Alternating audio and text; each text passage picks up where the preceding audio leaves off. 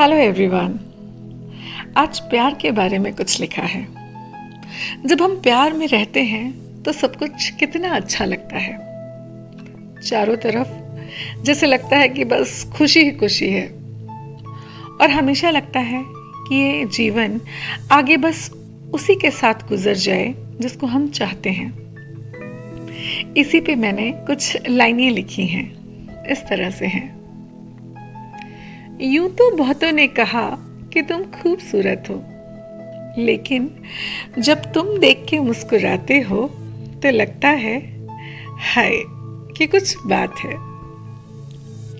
यूँ तो बहुतों ने चाहा कि हमारी उनसे बात हो।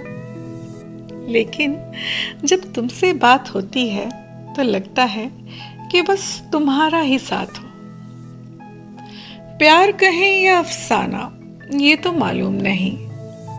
पर लगता है कि बस ये सफ़र कुछ अब आगे बढ़े और एक नई शुरुआत हो।